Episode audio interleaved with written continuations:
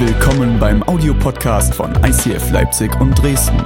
Wenn du Fragen hast oder diesen Podcast finanziell unterstützen möchtest, dann schreib uns an info at icf-leipzig.de.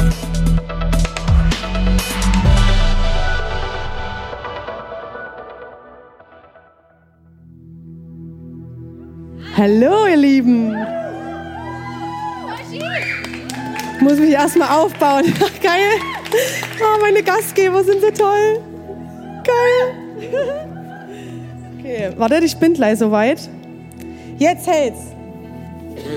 Wartet, ihr Lieben.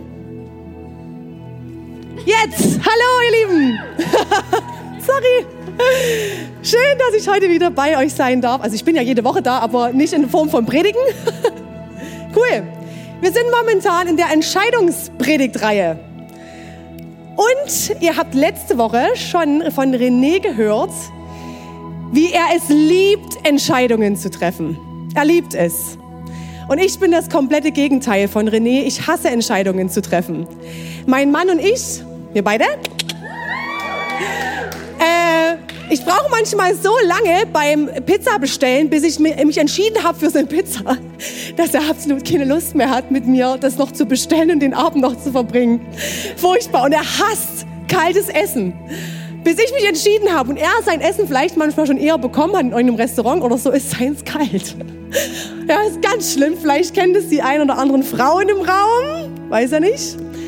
Ja, also es ist ein krasses Thema auf jeden Fall, aber wir bleiben nicht dabei, sondern wir lösen dieses Problem und wir wollen gute und göttliche Entscheidungen treffen. Zu dieser Predigtserie gehört auch ein Bibelleseplan.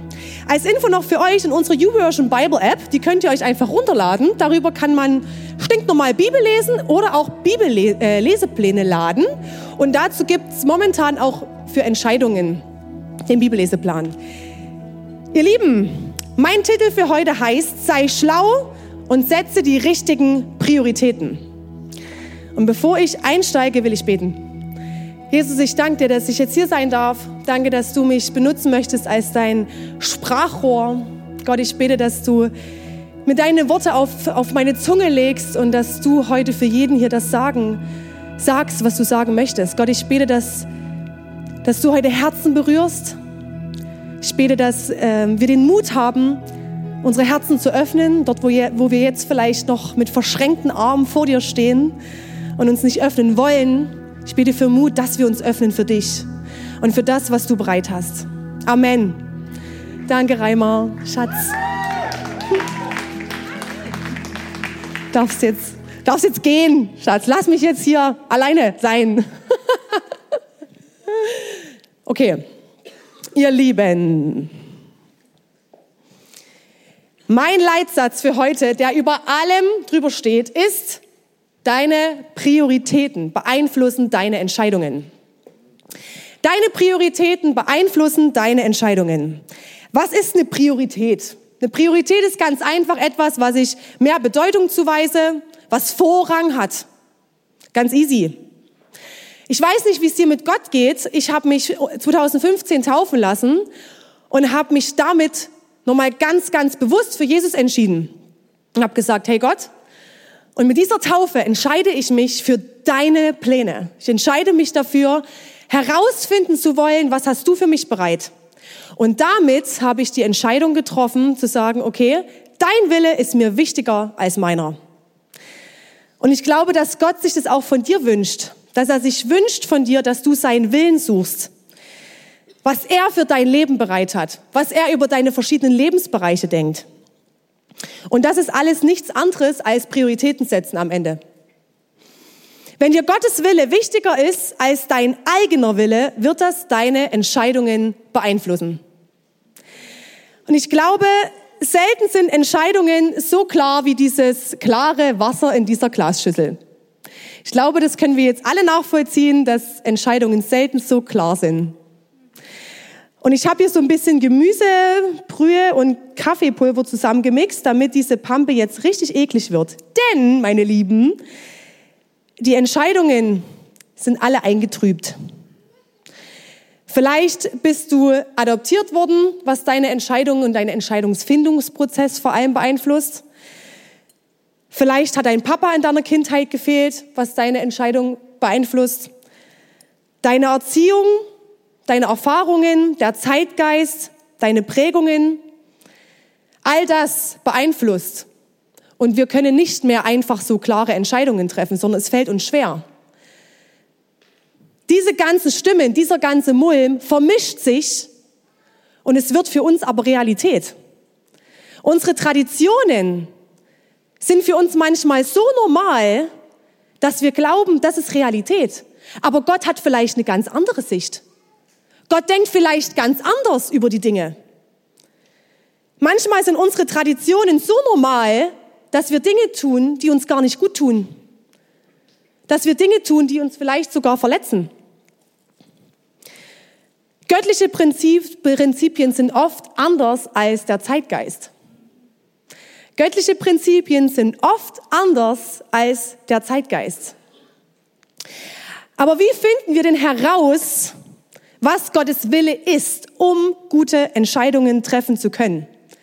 Um gute Entscheidungen mit einer Klarheit vor allem treffen zu können und nicht aufgrund von so einem Mulm, von so einem ekligen Kaffee-Gemüsebrühe, Brühe, Schlamm. Letzte Woche habt ihr von René die sechs Filter kennengelernt. Wenn du das jetzt das erste Mal hörst, kannst du die Predigt dir gerne, in unserem Podcast noch anhören. Und eines der Filter ist die Bibel. Die Bibel verbirgt ganz viele Schätze und vor allem auch Gesetze.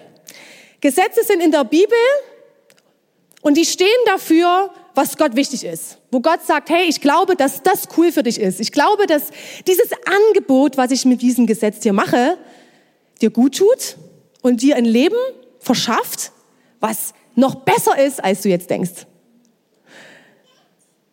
Und diese Angebote sind reichlich da und die kannst du auch doof finden. Du kannst auch sagen, danke Gott, schöne Angebote, aber es interessiert mich die Bohne. Ist mir Latte. Ist mir egal. Und ich spreche sie halt oder will sie umgehen. Und dafür habe ich euch ein sensationelles Video mitgebracht. Oh nein.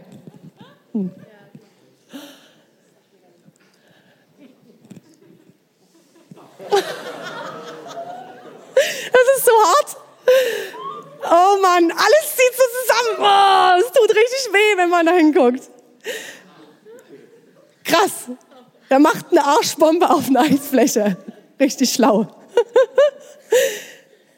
Aber das Bild ist genial.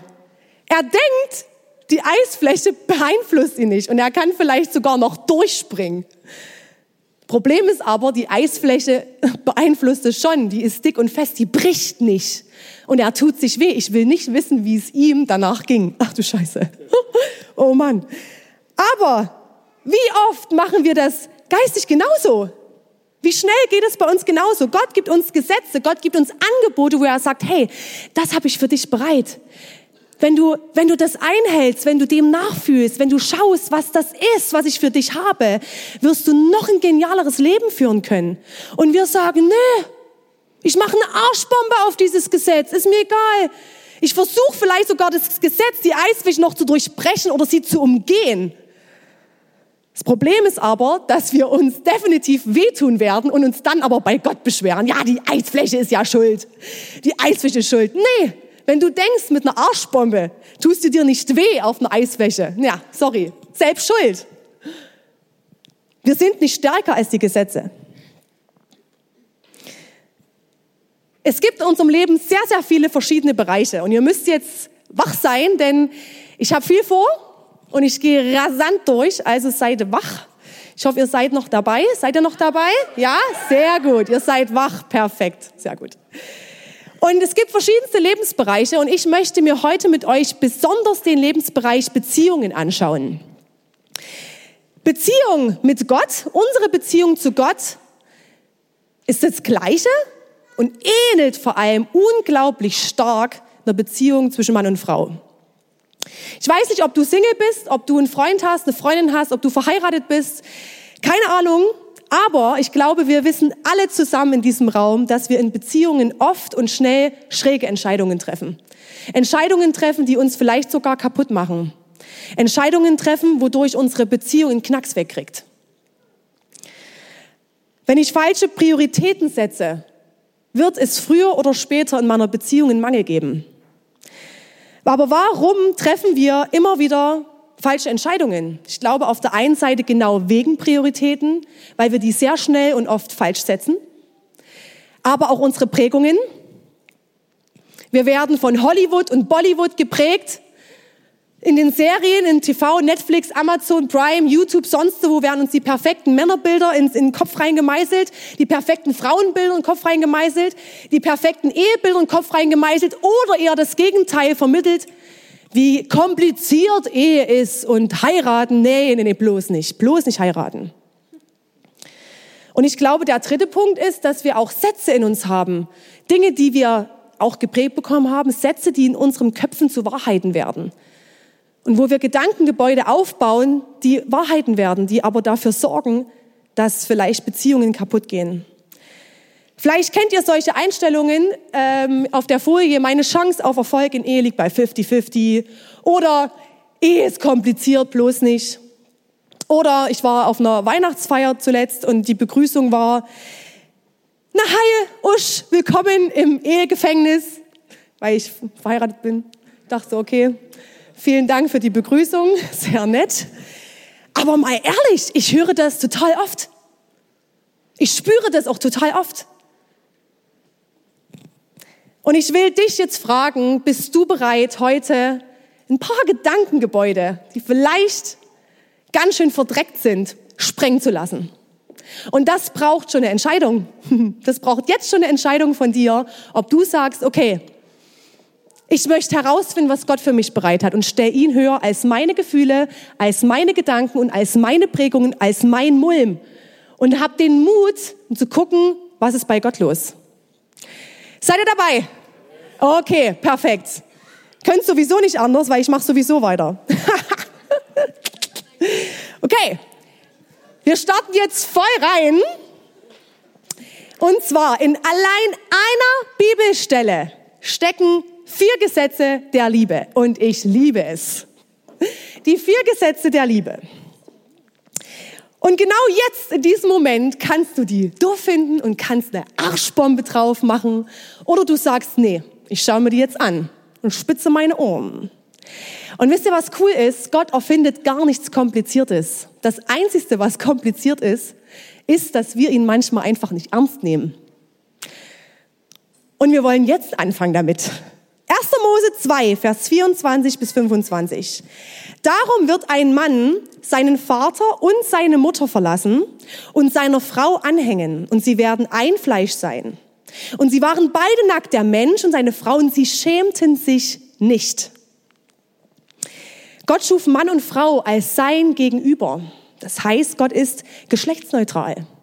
Und Gott nimmt aus dem Mann ein Teil weg aus der Seite und schuf daraus die Frau, Adam und Eva. Und er schuf es aus der Seite des Mannes. Es ist ein total geniales Bild, ein Zeichen dafür. Mann und Frau sind eine Ergänzung füreinander. Mann und Frau stehen Seite an Seite.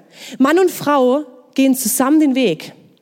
Mann und Frau beherrschen sich nicht gegenseitig oder der eine steht über den anderen, sondern der eine hat einen Teil vom anderen und der andere hat einen Teil vom wieder anderen. Also ihr wisst, was ich meine. Der Mann hat einen Teil von der Frau und der Frau hat einen, Mann, einen Teil vom Mann.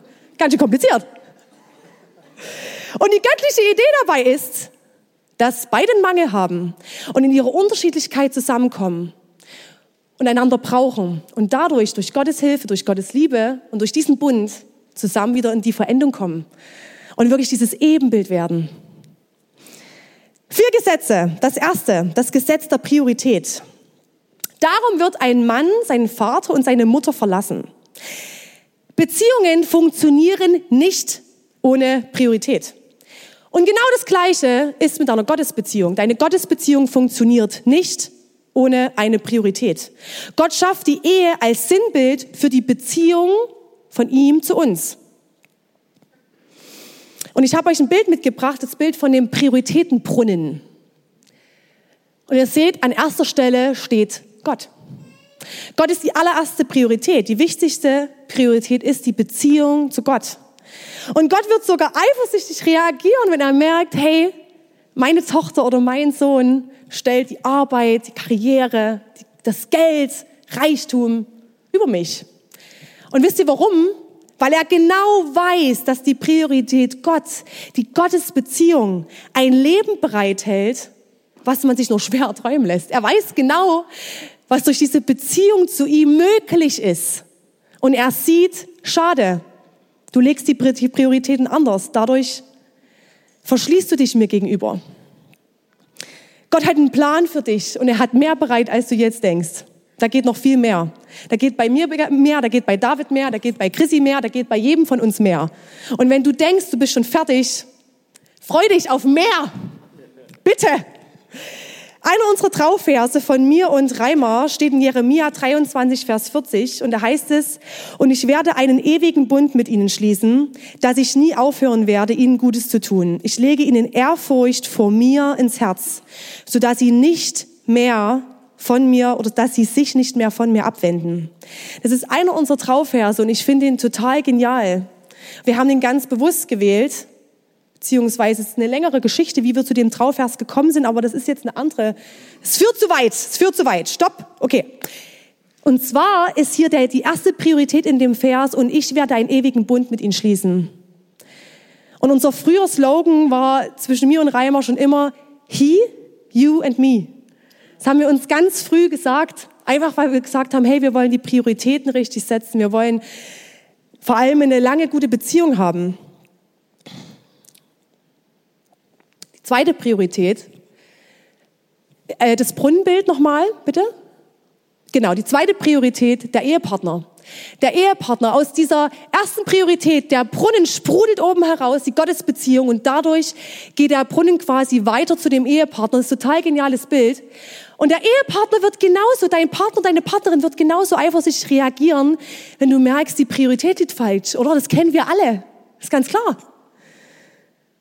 Danach kommt die Kinder, danach die Arbeit, der Dienst, die Kirche. Ich weiß nicht, wo du stehst und was du für, ja, wie, wie du zu diesem Bild stehst, wenn du das jetzt siehst. Aber wenn die Kinder zum Beispiel, du die Kinder eine höhere Priorität setzt als dein Ehepartner und als deine Ehe, wird deine Ehe einen Mangel haben. Deine Kinder ziehen irgendwann aus. Und dann, dann sitzt du da mit deinem Partner und mit deiner, oder mit deiner Partnerin. Und es ist auch wichtig, dass die Kinder das geprägt bekommen. Hey, Mama ist wichtig. Mama hat Priorität. Papa hat Priorität. Genauso, wenn du dein ganze, die ganze Zeit dich mit Arbeit zuhäufst, nur Chef ich nur in der Kirche investiere, nur hier arbeite, die Woche lang nur arbeite, schaffe, schaffe, schaffe, schaffe und die ganze Zeit nie mich mal mit dem Reimer unterhalte, den Reimer abends mal sehe, ach ja, und wie war dein Tag? Ja, nett, okay, ciao, schlaf schön, du auch süße Träume. Und früh Gott, ja, guten Morgen, hier Frühstück, Kaffee, okay, ciao. Das über Wochen. Die Beziehung wird einen Mangel haben. Das funktioniert nicht. Es funktioniert nicht. Ich weiß nicht, ob du das kennst. Du bist am Anfang verliebt. Du bist am Anfang verliebt in Gott. Hast dich frisch in Gott verliebt. Hast dich frisch in deinen Partner oder deine Partnerin verliebt. Du investierst. Ihr habt tolle Momente, tolle Wochen zusammen.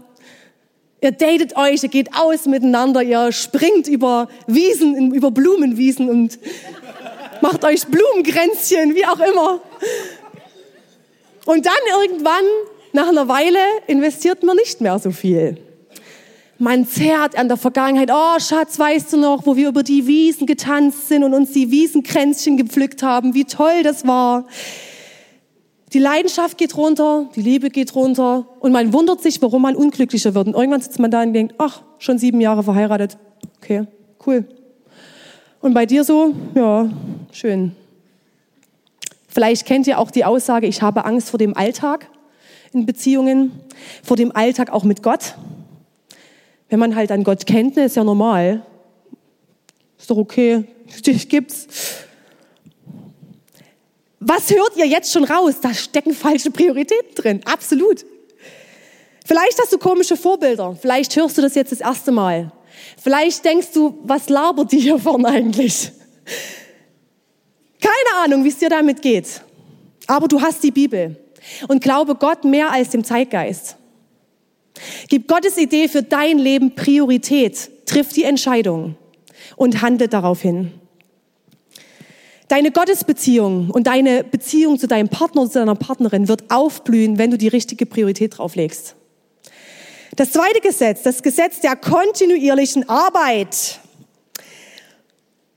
Und der äh, Mann, ich weiß nicht, wie es vorher, wie es vorher hieß in dem Bibelvers. Wartet kurz, ich schau nach. Genau. Darum wird äh, ein Mann und seine, seinen Vater und seine Mutter verlassen und seiner Frau anhängen. Und seiner Frau anhängen. Das erfordert höchste Disziplin. Investiere Energie und Kraft. Oh Mann. Investieren, Arbeit. Ich weiß nicht, was jetzt für ein Gefühl in dir hochkommt, aber als mir das früher immer irgendwelche weisen Leute gesagt haben, als ich einen Freund hatte, ja, du musst investieren in deine Beziehung, das ist Arbeit. Oh, ich dachte echt jetzt, was? Ich habe das nie verstanden. Ich habe das nie gerafft. Was, was, ist, was soll denn das? Arbeit. Ich bin doch verliebt und habe die Entscheidung getroffen, läuft doch. Habe mich in Gott verliebt. Ist doch jetzt abgehakt. Ist doch, ist doch abgehakt, läuft doch. Nein, läuft nicht.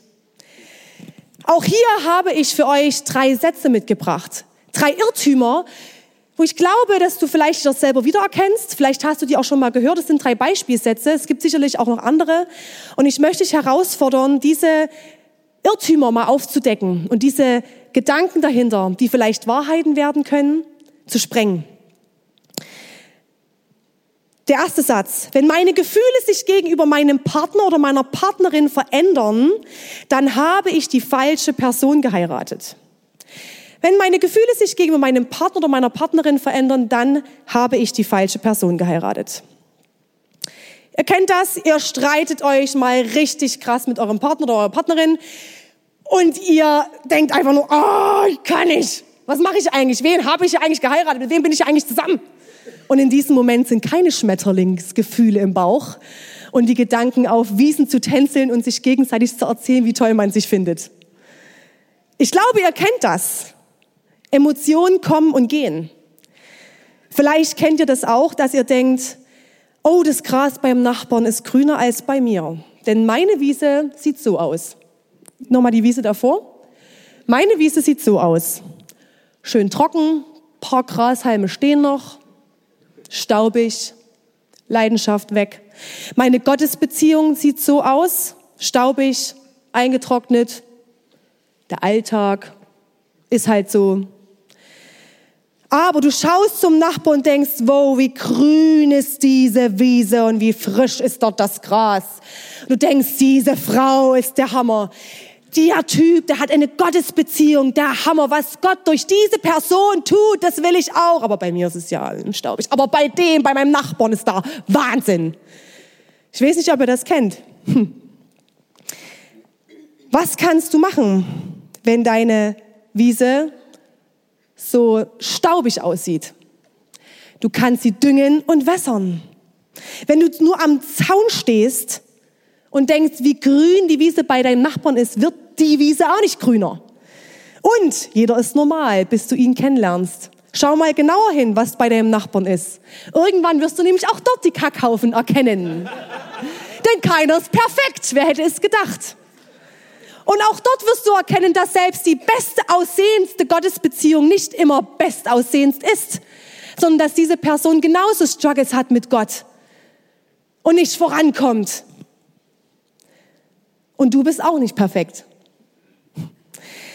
Ich will dich an dieser Stelle ermutigen. Es ist witzig, ich kann es total verstehen, aber vergleich dich nicht. Vergleich dich nicht. Geh vom Zaun weg, dreh dich um und entscheide dich. Setz eine Priorität auf deine Wiese.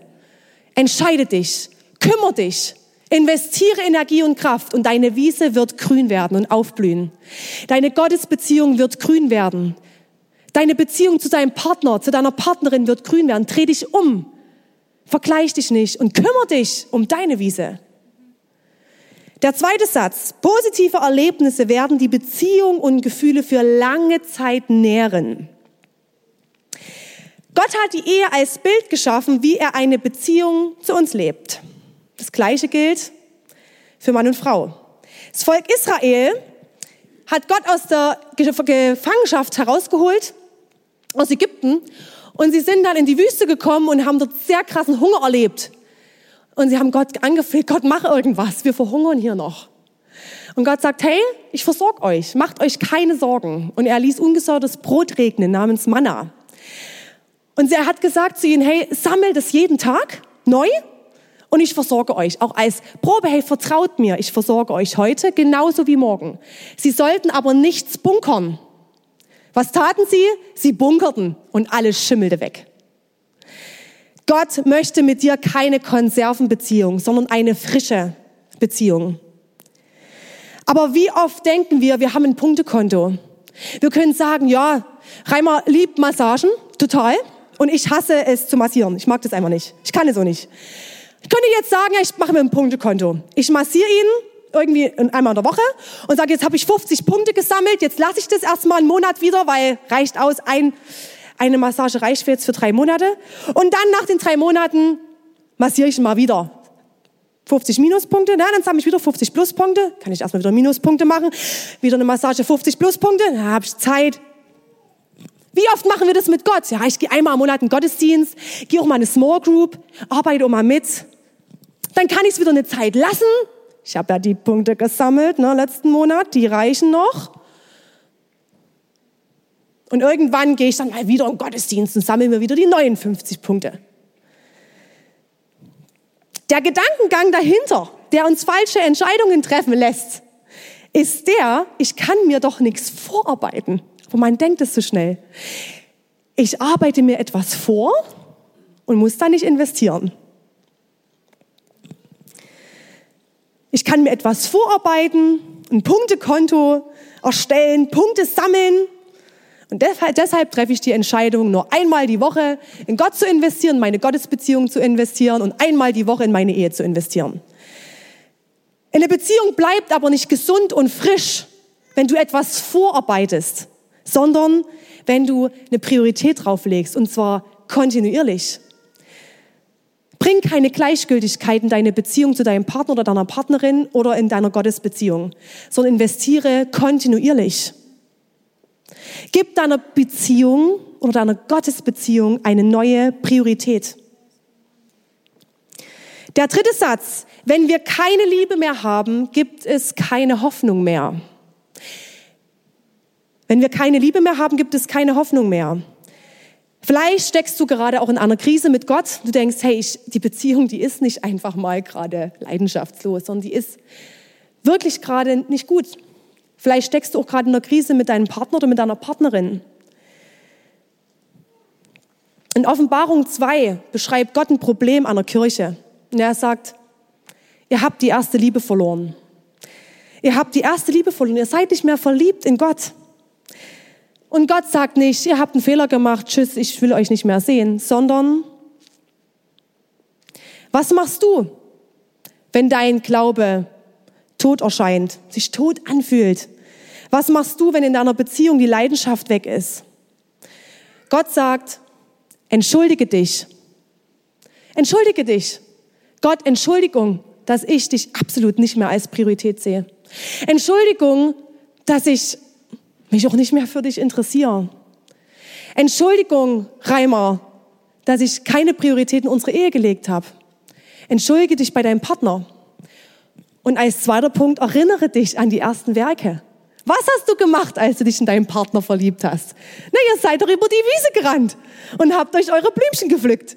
Was habt ihr gemacht, als ihr euch das erste Mal verliebt habt? Was waren die ersten Wochen? Ihr, habt, ihr seid ausgegangen. Was war's? Was habt ihr gemacht, als du dich in Jesus verliebt hast? Was waren deine ersten Werke? Und dann tu sie.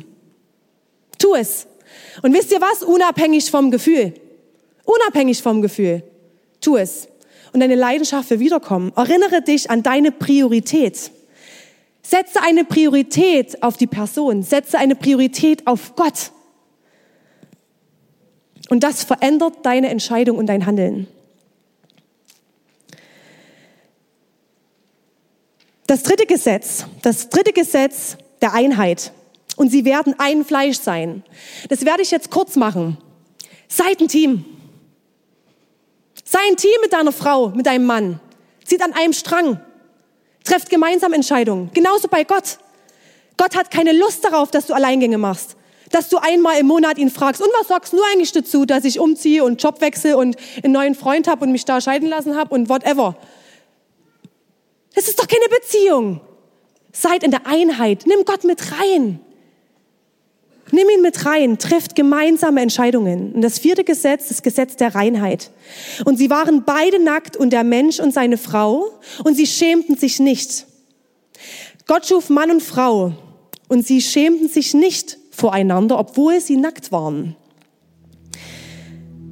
Heute sind wir oft nackt. Wir sehen auch viele nackte Menschen in der Sauna oder auf mehreren immer mehr werdenden Plakaten, Medien. Ist ja ganz normal für uns kannst doch mit vielen Leuten ins Bett steigen und die sehen dich nackt. Aber innerlich haben wir so großen Scham. Wir haben so großen Scham. Wir fühlen uns nicht gesehen, nicht gewertschätzt. Was passierte denn mit Adam und Eva, als sie im Paradies waren? In 1. Mose 3 wird es ganz gut beschrieben. Sie misstrauten Gott. Sie haben nicht das getan, was Gott für sie eigentlich bereit hat. Und es zerstörte sie. Und ab diesem Moment, wo sie die Gesetze auch nicht mehr ernst genommen haben, versteckten sie sich. Sie schämten sich. Und was macht Gott? Gott kommt ins Paradies und fragt, was ist los? Wo seid ihr? Wo seid ihr? Was ist passiert? Und sie sagten, wir sind nackt. Wir schämen uns. Deshalb verstecken wir uns vor dir. Gott weiß in dem Moment natürlich ganz genau, dass sie ihm misstrauen und dass sie nicht wirklich daran Interesse haben, auf das, was er für sie bereit hat. Und was macht er? Er sagt nicht, schön, selbst schuld, viel Spaß beim Schämen, tschüss. Nein, Gott opfert ein Tier und macht einen Lendenschurz zum Bedecken. Was macht dort Gott? Gott kreiert einen Ausweg. Gott hat einen Ausweg bereit für dich. Er hat einen Ausweg bereit für deine Krisensituation. Er hat einen Ausweg bereit für deine Krisensituation auch mit Gott, mit sich selbst. Er sagt nicht Tschüss. Hast einen Fehler gemacht. Ich habe doch tausend andere Leute noch, um die ich mich kümmern kann. Nein. Er sucht den Menschen. Er geht ins Paradies und fragt, wo seid ihr? Er sucht den Menschen ein Bild für die Liebe zu uns.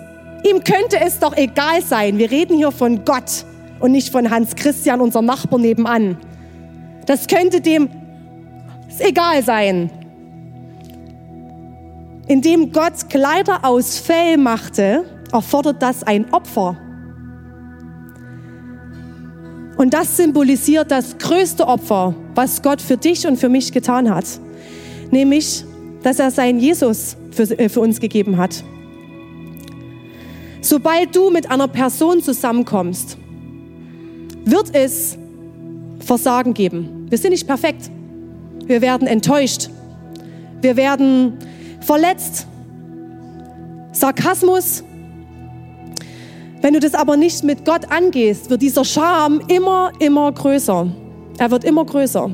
Du entfernst dich vielleicht voneinander, du lebst dich auseinander und vielleicht geht ihr sogar komplett auseinander. Genauso bei Gott. Vielleicht denkst du, dass du vor Gott versagt hast. Du hast vor Gott versagt vielleicht. Vielleicht denkst du das. Du hast Leute schlecht behandelt und du weißt im Herzen, ich habe Dinge getan, Dinge entschieden in meinem Leben, wo ich genau weiß, Gott will das eigentlich gar nicht von mir. Und du schämst dich. Und auch dort kannst du dich von Gott so krass entfernen. Der Scham wird immer größer. Du schämst dich und du gehst Gott aus dem Weg, bis du dich vielleicht sogar von ihm trennst. Aber genau für diese falschen Entscheidungen, für die falschen Prioritätensetzungen, für all diesen Mist, den wir verzapfen, ist Gott gestorben. Für all das ist Gott gestorben.